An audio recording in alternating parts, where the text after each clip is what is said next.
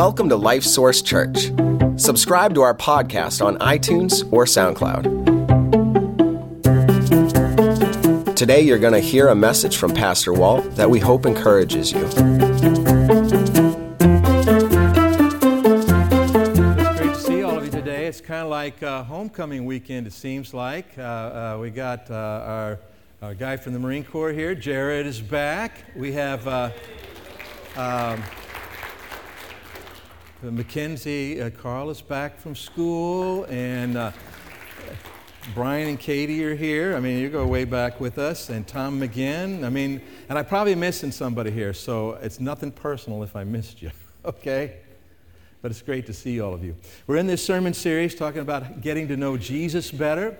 Uh, because I think we have a tendency to know things about Jesus, know facts about him, but not know him so well. And so that's what we've been focusing on these last number of weeks, and we're going to continue that today.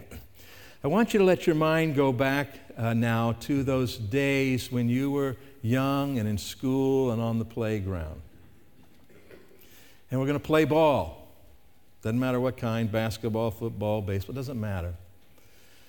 And they start choosing teams. And what is the one thing at that moment you're hoping above all else? See?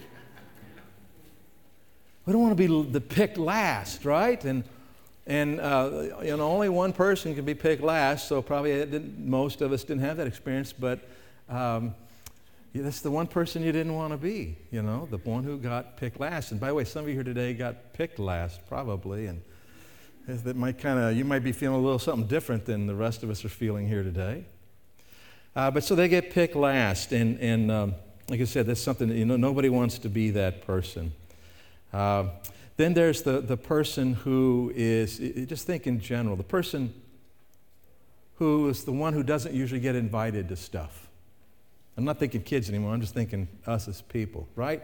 You're at work and a bunch of people get invited to go out and do something, but there's one or two who, who just don't get invited for one reason or another. And that's pretty consistent.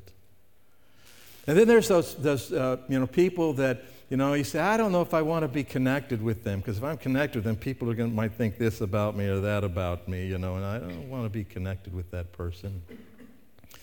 Uh, or there's the person who's the butt of the jokes, right? There's someone who seems like to captures that attention, almost like a magnet, you know, they get laughed at all the time. Uh, or someone who's just really kind of awkward and, in a social setting, and it's just kind of tough to to figure out how do we get along with this person and do this. And, and all sorts of situations like this in life. And it's those people, when we think about those people and what they are, those people, kind of making my own point here, right? Think about those people who find themselves on the receiving end of that. And how do they feel?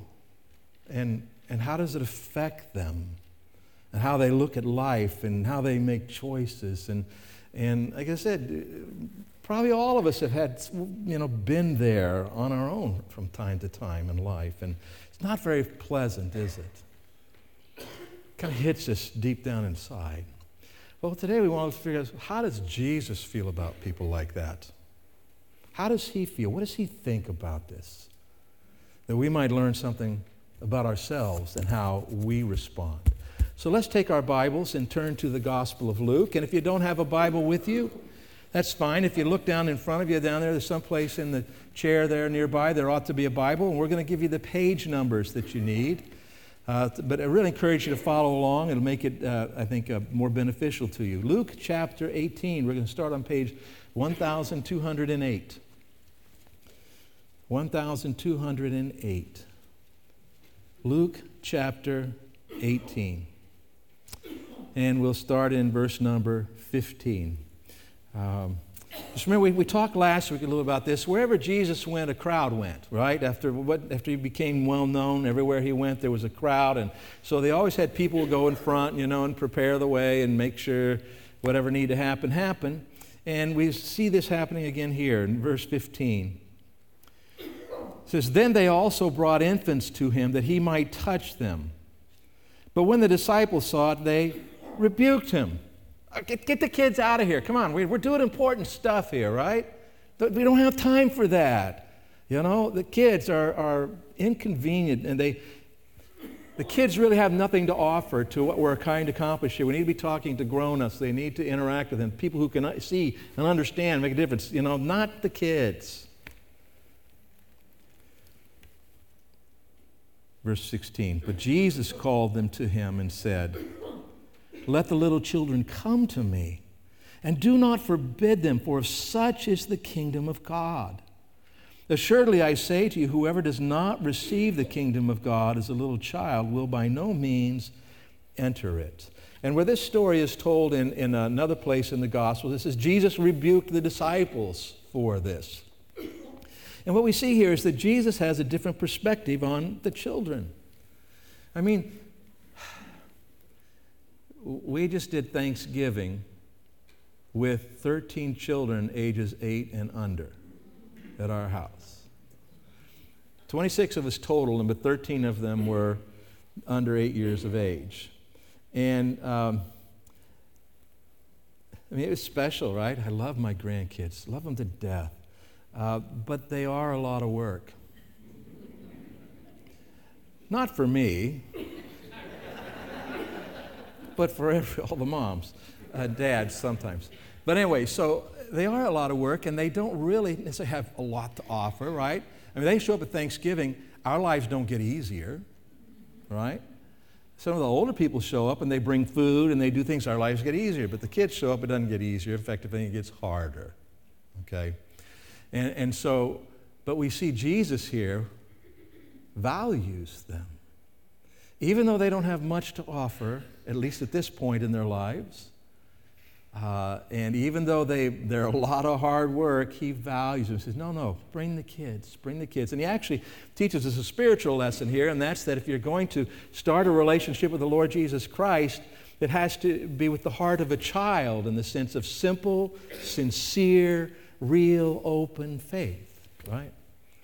Not questioning, not on my terms, not just, you know, just the way a child believes. All right, so that's the first group of, of people that we see Jesus valuing. Now let's, let's go down to verse 35, another uh, story here. I think it's probably still on the same page, could be the next page. Verse 35, it says, Then it happened as he was coming near Jericho, so they're traveling down the road and he's getting close to the city of Jericho, that a certain blind man sat by the road begging. And hearing a multitude passing by, he asked what it meant. So they told him that Jesus of Nazareth was passing by. And, and, and I think he had heard about Jesus. Because it says, And he cried out, saying, Jesus, son of David, have mercy on me. And by son of David, he means a descendant of King David, which Jesus was. And that's also recognition of that Jesus has a special place and, and may, in this man's mind, be that he should also be the Messiah, the King of Jerusalem, of Israel. But so he says, Jesus, son of David, have mercy on me. Then those who went before warned him that he should be quiet. Quiet. Man, you're making a ruckus here. This is, doesn't, just doesn't fit what we're trying to accomplish. This is not part of the plan. Of course, I, I like this guy's response, right? Says he, uh, they went before, wanted, warned him that he should be quiet, but he cried out all the more, Son of David, have mercy on me. So he got louder. I guess he figures tell him, Stop, stop. It means Jesus must be getting close here. Verse 40 So Jesus stood still. Jesus stops and commanded him to be brought to him. And when he had come near, he asked him, saying, What do you want me to do for you? He said, Lord, that I may receive my sight. Then Jesus said to him, Receive your sight. Your faith has made you well. And immediately he received his sight and followed him, glorifying God. And all the people, when they saw it, gave praise to God. But we wouldn't have got to that last verse if Jesus hadn't intervened. Right? Because this man is a problem. He, he's a needy person, isn't he? A blind beggar on the side of the road looking for help, and he starts crying out, and he gets louder and louder, and he begins, you know, you know, uh, distract people and get their attention, and they're trying to say, "Shut up, be quiet." But Jesus says, No, no, no, bring him to me. So here he is. It's, it's very inconvenient. But Jesus brings him in and, and values him. See, he was messing up the plan. Right? The guys with Jesus, where they're going, they got this plan and this program, and, and his problems messed up the plan. But Jesus says, No, no, no. Bring him to me. All right? Let's continue. One more story here, some, some more well known story for you. In fact, how, how many of you grew up in a, uh, a Bible believing church? We call it. How many of you did that? All right, so you got to finish this song for me. Zacchaeus was a. Look at that, look at that. Right, you know, of course, the motions, it was crazy what we used to do. Right? Zacchaeus was a wee little man.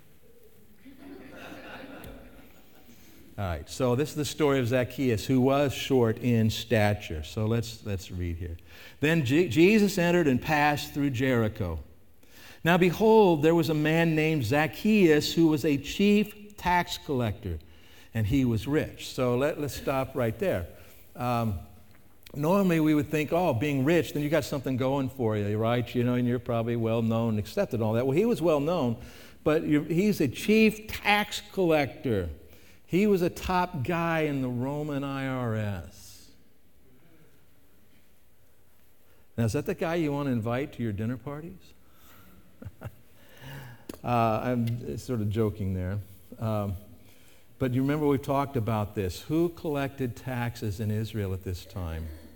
People who were considered to be traitors. Because the Roman government was in uh, Israel at this time, they were the occupying force.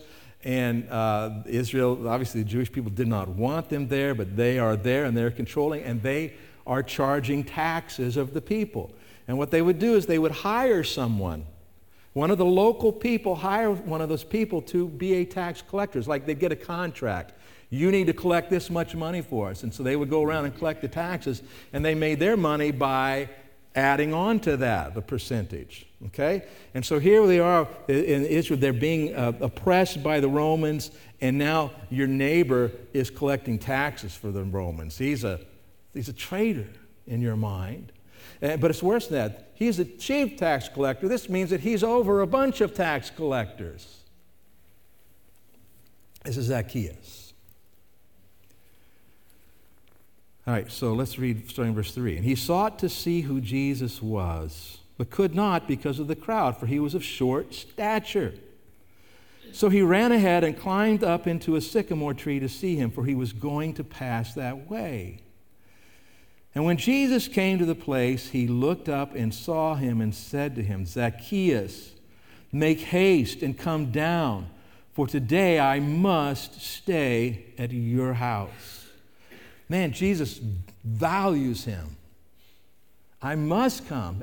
I, got to come be with you. Verse 6 So he made haste and came down and received him joyfully. But when they saw it, who's the they? Pretty much everybody else, right? Certainly all the people from Jericho who knew who Zacchaeus was. But when they saw it, they all complained, saying, He, talking about Jesus, he has gone to be a guest with a man who is a sinner. Jesus hanging out with this Zacchaeus guy. What's up with that? Maybe this Jesus guy isn't quite what we thought he was. He wouldn't be hanging around with that Zacchaeus if he was the kind of man we thought he was. Something happens while Jesus is there. Verse 8. Then Zacchaeus stood and said to the Lord, Look, Lord, I give half of my goods to the poor, and if I have taken anything from anyone by false accusation, I restore fourfold. Zacchaeus uh, has this. Uh, change of heart, I think. He's sitting talking with Jesus. He's listening to Jesus, listening to the teachings of Jesus, having this discussion. Jesus has valued him enough to come and sit and talk with him about life and a relationship with God. And we don't know specifically, but we do know the kinds of things that Jesus talks about. And Zacchaeus comes to this point where he, he gets it and realizes that And I think his heart has changed. His heart has changed, and so much so that he stands up and says, "Okay, look, Lord, I'm, I'm going to give away half of my goods to the poor that need them. I, you know, I've got more than I need. I'm going to give away half of my stuff to the poor. And if, anyone, if I've, you know, cheated anybody out of any money here, you know, I'm, I'm going to give it back to them four times. That's more than the, the law even required. Changed heart, isn't it? Changed man. Verse 9 And Jesus said to him, Today salvation has come to this house because he also is a son of Abraham. And, and I just want to be real clear to you when he says salvation has come to your house, he doesn't mean Zacchaeus is now saved. And by saved, when we talk about saved or salvation, we're talking about having our sins forgiven so that our sins no longer prevent us from going to heaven to, to be with the Lord or to have a relationship with Him now. Because our sins do separate us from God. And that's why Jesus came, right? That's why Jesus came on the cross, pays the penalty for our sins to remove that separation, okay? But what we see here is he's acknowledging that this is what has happened in Zacchaeus' heart, in his life. He has come to believe, he has come to salvation. And when he says he's a son of Abraham, it means he's Jewish, but it means more than that because we get on in our New Testament and we discover that Abraham, let me ask, how did Abraham get right with God? By what? Somebody just said it. By faith, by believing God. And so we are children, sons of Abraham when we believe, because we believe like Abraham believed. We are his spiritual descendants, you might say. And Jesus is now saying Zacchaeus is now one of those people who has believed. And as we can see, it's changed everything. Verse number 10, Jesus says something about himself. For the Son of Man, and that's how Jesus often referred to himself, for the Son of Man has come to seek and to save that which was lost. In other words, yeah, you guys all look at Zacchaeus and, and you said you shouldn't have anything to do with him and you put him down, but I want you to know I came for people like him. I came for people like him. He matters, he is of value. And so, all three of these stories, we see something here about how Jesus values people. And specifically, we might say a certain kind of people. Let me say it this way Jesus values and pays attention to people we prefer to ignore. And now I know that you all aren't like that, and aren't you do that, but I think every one of us at some point in our lives find ourselves there are people that we would just as soon kind of ignore. You walk into a room and you see and you go the other way. Right? You're hoping someone else will address this person so you won't have to. But Jesus values those people. Not only values, he what? He pays attention to them and invests in them and cares about them. Think about this. We're talking about children. He, Jesus values and pays attention to people who really don't have much of anything to offer right now and yet are, require a lot of work. And, and it's like the, the blind man, the needy man. Jesus values people whose problems are inconvenient and, and keep getting in the way of, of plans. He values those people, pays attention to them. Uh, like Zacchaeus, he values those people who, boy, if you're hanging out with them, your reputation may get tarnished. But he values that person, cares about them. And I tell you what, we ought to be really glad that he does. Because guess what? Those people are us. Right? Those people are us. Now, maybe not with the people around you, but think about us before God. We are like those children. I mean, what, when we come, Lord, what do we really have to offer Him that He doesn't already have? Or, you know? Do we, we don't have much to offer him, and are, are we a lot of work? Now, I didn't say you're a piece of work, but, right? We, we, we're a lot of work, and it'd be a long time, you know, just like kids before they really begin to be able to give back.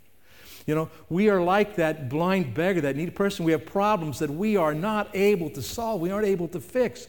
And, and uh, our problems get, seem like they get in the way sometimes of, you know, the things that are supposed to be getting done. And yet Jesus values us and pays attention to us. We're, we're like Zacchaeus. Because I want you to think, really, do you think that your reputation adds to the Lord's reputation? I mean, at our best, we are always in a position where we're not far from tarnishing the Lord's reputation. And yet He values us and pays attention to us. And, so it is a good thing that Jesus is like this because we are the uh, uh, recipients of that, that paying attention and valuing of us. You see, we tend to see people the way they are and then tend to assume the worst about them. Okay, you see what I'm saying? We, uh, you say, well, I don't do that. If you don't do that, that's great. But I'm trying to say the reality is that when we see someone and we see these kinds of things, you know, they are, wow, this person doesn't really have anything to offer, and, and there's a, a, a you know, a long time, a lot of work there. This person keeps getting in the way of what we're trying to accomplish. Man, this person, I don't want to be associated with it. All these kinds of things. We see people and we tend to then just assume that's the way they are, that's the way they're going to be, the worst. But Jesus sees people the way they are and always assumes the best. That's a big difference, isn't it? He sees people like, like children right who are who don't really have much to offer and are a lot of work and he sees them and says yeah but you know what? The people like this they don't have much to offer right now but you know what? They can believe they come to believe in, in me and trust me and, and they can grow and, and, and i can do amazing things in their lives and, and he sees the, the people who are needy, and, you know, with problems that, that uh, they aren't able to fix. And yeah, it's inconvenient, but he sees this and says, wow, you know what? We can help with this problem and address this problem and make a difference here and, and change this person's life so much so that they can now help accomplish the plan, bring great honor and glory to God. And he sees the person who has that reputation that is, boy, like I said, you know, you don't really want to be associated with that. And says, you know what? We can reach this person, and this person's life can be changed. Their reputation can be changed. And you know what that's going to do? That's going to reflect well on the Lord's reputation and on the reputation of his people and what God can do in a person's life. Because he sees what people can become, doesn't he? We tend to focus on what people are, and he see, focuses on what people can become. And it changes how he interacts with them.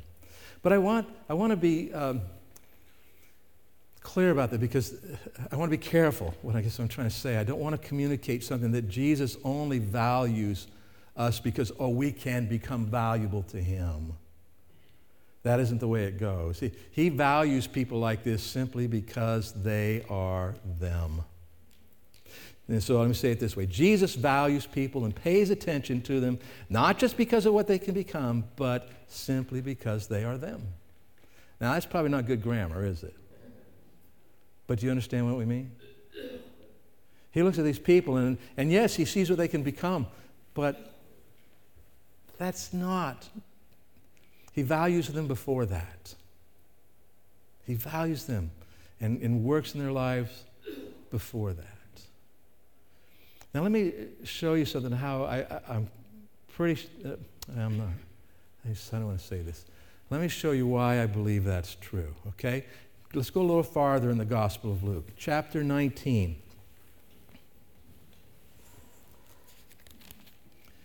Page 1210 in the Bible that's there in the chairs, page 1210.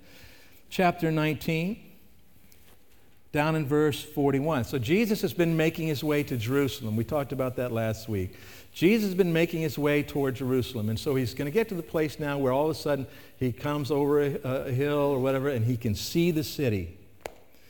Verse 41, it says, Now as he drew near, he saw the city and wept over it, saying, If you had known, even you, especially in this your day, the things that make for your peace.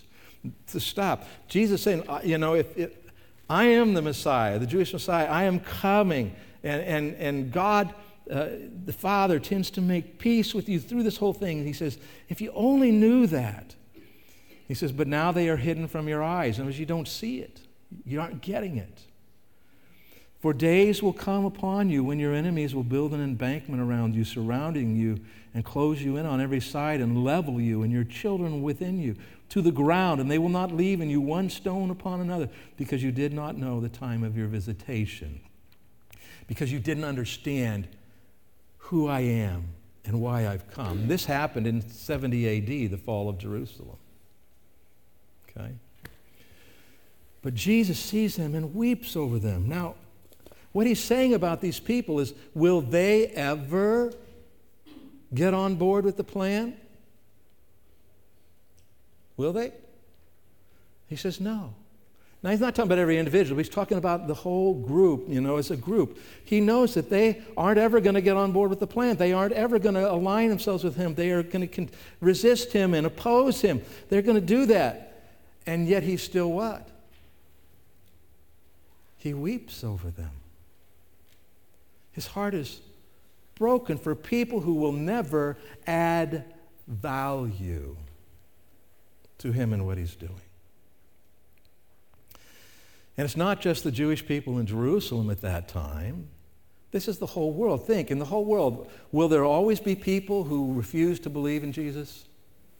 There'll always be people who refuse to believe. There will always be people who will actually actively oppose him and be against it. Those people will always be there. Think what the scripture tells us about Jesus and what he did. In 1 John 2, he says, And he himself, talking about Christ, he himself is the propitiation for our sins, and not for ours only, but also for the whole world. Now, how many of you used the word propitiation two or three times this week? propitiation uh, means a satisfactory payment. In other words, uh, the idea is that we, as people who were born with a natural tendency towards self, people who were born with what we would call a sinful nature, uh, we find ourselves in opposition to God because of it. But Jesus' payment on the cross is a propitiation, a full and satisfactory payment for every sin. Every sin we've ever committed, ever will commit, every sin that will ever be committed a full, satisfactory payment. Now, if I'm understand this right, this means that Jesus died and paid the sins for people who will never receive him as Savior. Why would he do that? Because he genuinely values them. He genuinely cares about them. They will never add value, right? They will always be that problematic person. And he dies for them anyway. What kind of love is that? And this is what John says a little later in his uh, letter there. He says, In this is love. Not that we loved God, but that he loved us and sent his Son to be the propitiation for our sins. He loved us not because we were lovable or not because we loved him, not because we brought any value, but because he valued us. The very next verse, he says, Beloved, if God so loved us, we also ought to love one another. So, see, this is what we're talking about. You know, Jesus values and pays attention to people we naturally prefer to ignore. But this verse says, But if God loved us when we were people like that to Him, we also ought to love one another, including those people. So come down to loving like Christ. And so in 1 Corinthians chapter 13, it gives us some insight in what it means to love like this. It says, Love bears up under anything and everything that comes. Now, I know you're just going to read the rest of it. That's okay, but let's stop and talk about this phrase. Love bears up under anything and everything that comes. All right, so here we go. It's like the children. They are, don't have much to offer, but they're a lot of work. Here's the needy person who's causing us problems. He's messing with our plans. He's inconvenient. And here's the person we don't want to be associated with. Well, you know what? When we love, we what? We bear up with that. Yeah, that's true, but this person's worth it. This person is worth it. And it says, is, love is ever ready to believe the best of every person. There you go. That's a good one, right? Because the, the reality is that sometimes it's hard to believe the best about everyone. But if you're going to love, you're going to believe the best. Its hopes are fadeless under all circumstances, right? You don't give up. You keep caring, you keep working, you keep valuing, and that it endures everything without weakening. Okay? So, is this a natural kind of love? This is not natural kind of love. This is the love of God. And the Bible says that when we open up our hearts to Him, receive Him as Savior, that He makes that love available to us. The Holy Spirit brings that love into us. And we can, we can love people like this.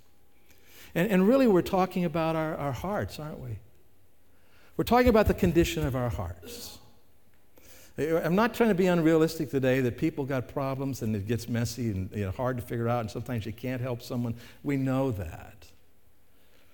But see, the question is not so much all of how that look. The question is, what's in my heart about this person? whether I can help or not. It's about our hearts.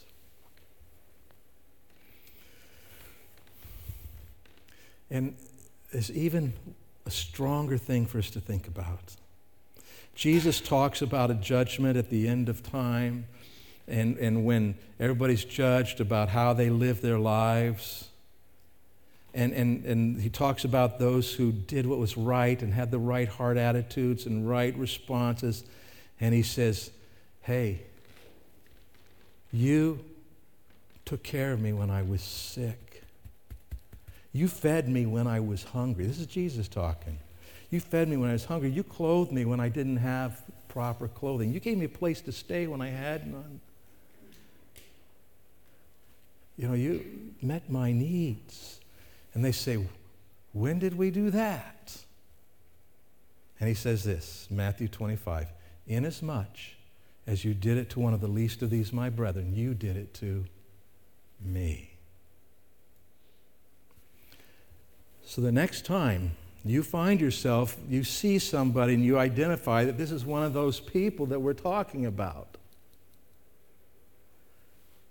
And can I just make a, give you a parenthesis here. Can I step back and put a parenthesis? This is, in other words, we're talking about all people. But sometimes certain people make us see it. And so the next time we see that, and rather than th- thinking of all these problems and issues, you know what we need to think of? Wait a minute. I can help the Lord. I want to see Jesus here. Because isn't that what he says?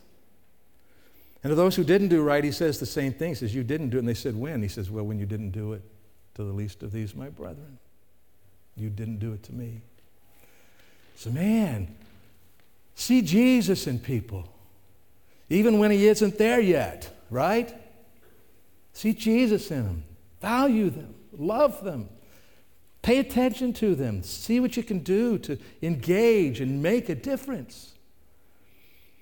And so Paul says in Galatians, therefore, as we have opportunity, let us do good to all. And especially to those who are the household of faith, especially to our brothers and sisters in Christ. But when he says, especially to our brothers and sisters in Christ, that means what? He's also already what? Included those who are not yet our brothers and sisters in Christ. So, how do we live this out? How do we live it out in our lives? Because the reality is, is that the scripture does tell us that there are some people that we are not supposed to hang out with. If, if you have a problem in your own life, let's say a particular sin, let's say that you're, uh, you struggle with alcohol, and you know you're wanting to, to deal with that issue and you're trying to work on it, the Bible would tell you don't hang out with people who are always drinking, right? So you're going to have to say, I can't be there with you. I can't do that. Because you have to, to grow beyond that. It tells us as well that people who claim to be Christians, you know, they outwardly claim to be a Christian, say they are, but they, they live the exact opposite and refuse to live like Christians, that we can't just hang out with them and act like everything's okay because it's not. So, I mean, the Bible does tell us some things and places and times we're not supposed to be engaging with, with people in this way.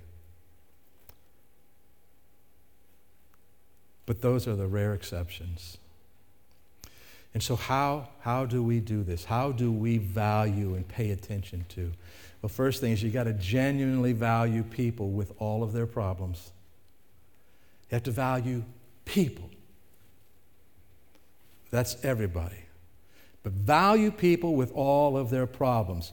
You know, it's, it's hard to be able to help someone with their problems if you don't value them first. I don't really care about you, but let me fix your problems. What do you say? No, thank you. And so we need to genuinely value people the way they are right now, with the problems that they have. We can't be conditional. I'll value you if you. Aren't you glad Jesus didn't do that with you? I'll love you and I'll save you. I'll forgive your sins and give you eternal life if you will do this and this and this and make that change. And, you know, we couldn't have done it. All right, so we got to uh, value people the way they are right now with all of their problems. And, and let me just throw this out. You've, you've, many of you have probably heard the statement, well, love the sinner, hate the sin. Well, let me just warn you that when someone hears you say that, what they really hear you is rejecting them. Okay? I mean, as Christians, we can understand that truth, but what we really need to do is love the sinner even in their sin. Right? That's the way God loves us. All right, so genuinely value people with all their problems. Secondly, because you genuinely value people, help them work through their problems. So now that you genuinely value them, this is not a game, it's nothing fake. You genuinely value this person. Now you're in a place to say, hey, let me help you with this. Can we work on this? And, and you help in whatever ways you can, and maybe you enlist some other people who have experiences or, or, or resources that you don't have, or, and maybe actually get them more formal help, right? I mean, because some people need some real heavy duty help. And, and certainly, if nothing else, we, we uh, enlist the Lord, right, and pray and care. And the third thing is this start asking God to help you see value and move toward people with problems. This is going to change what you see and how you respond when you walk into a room with people. God wants to work through you.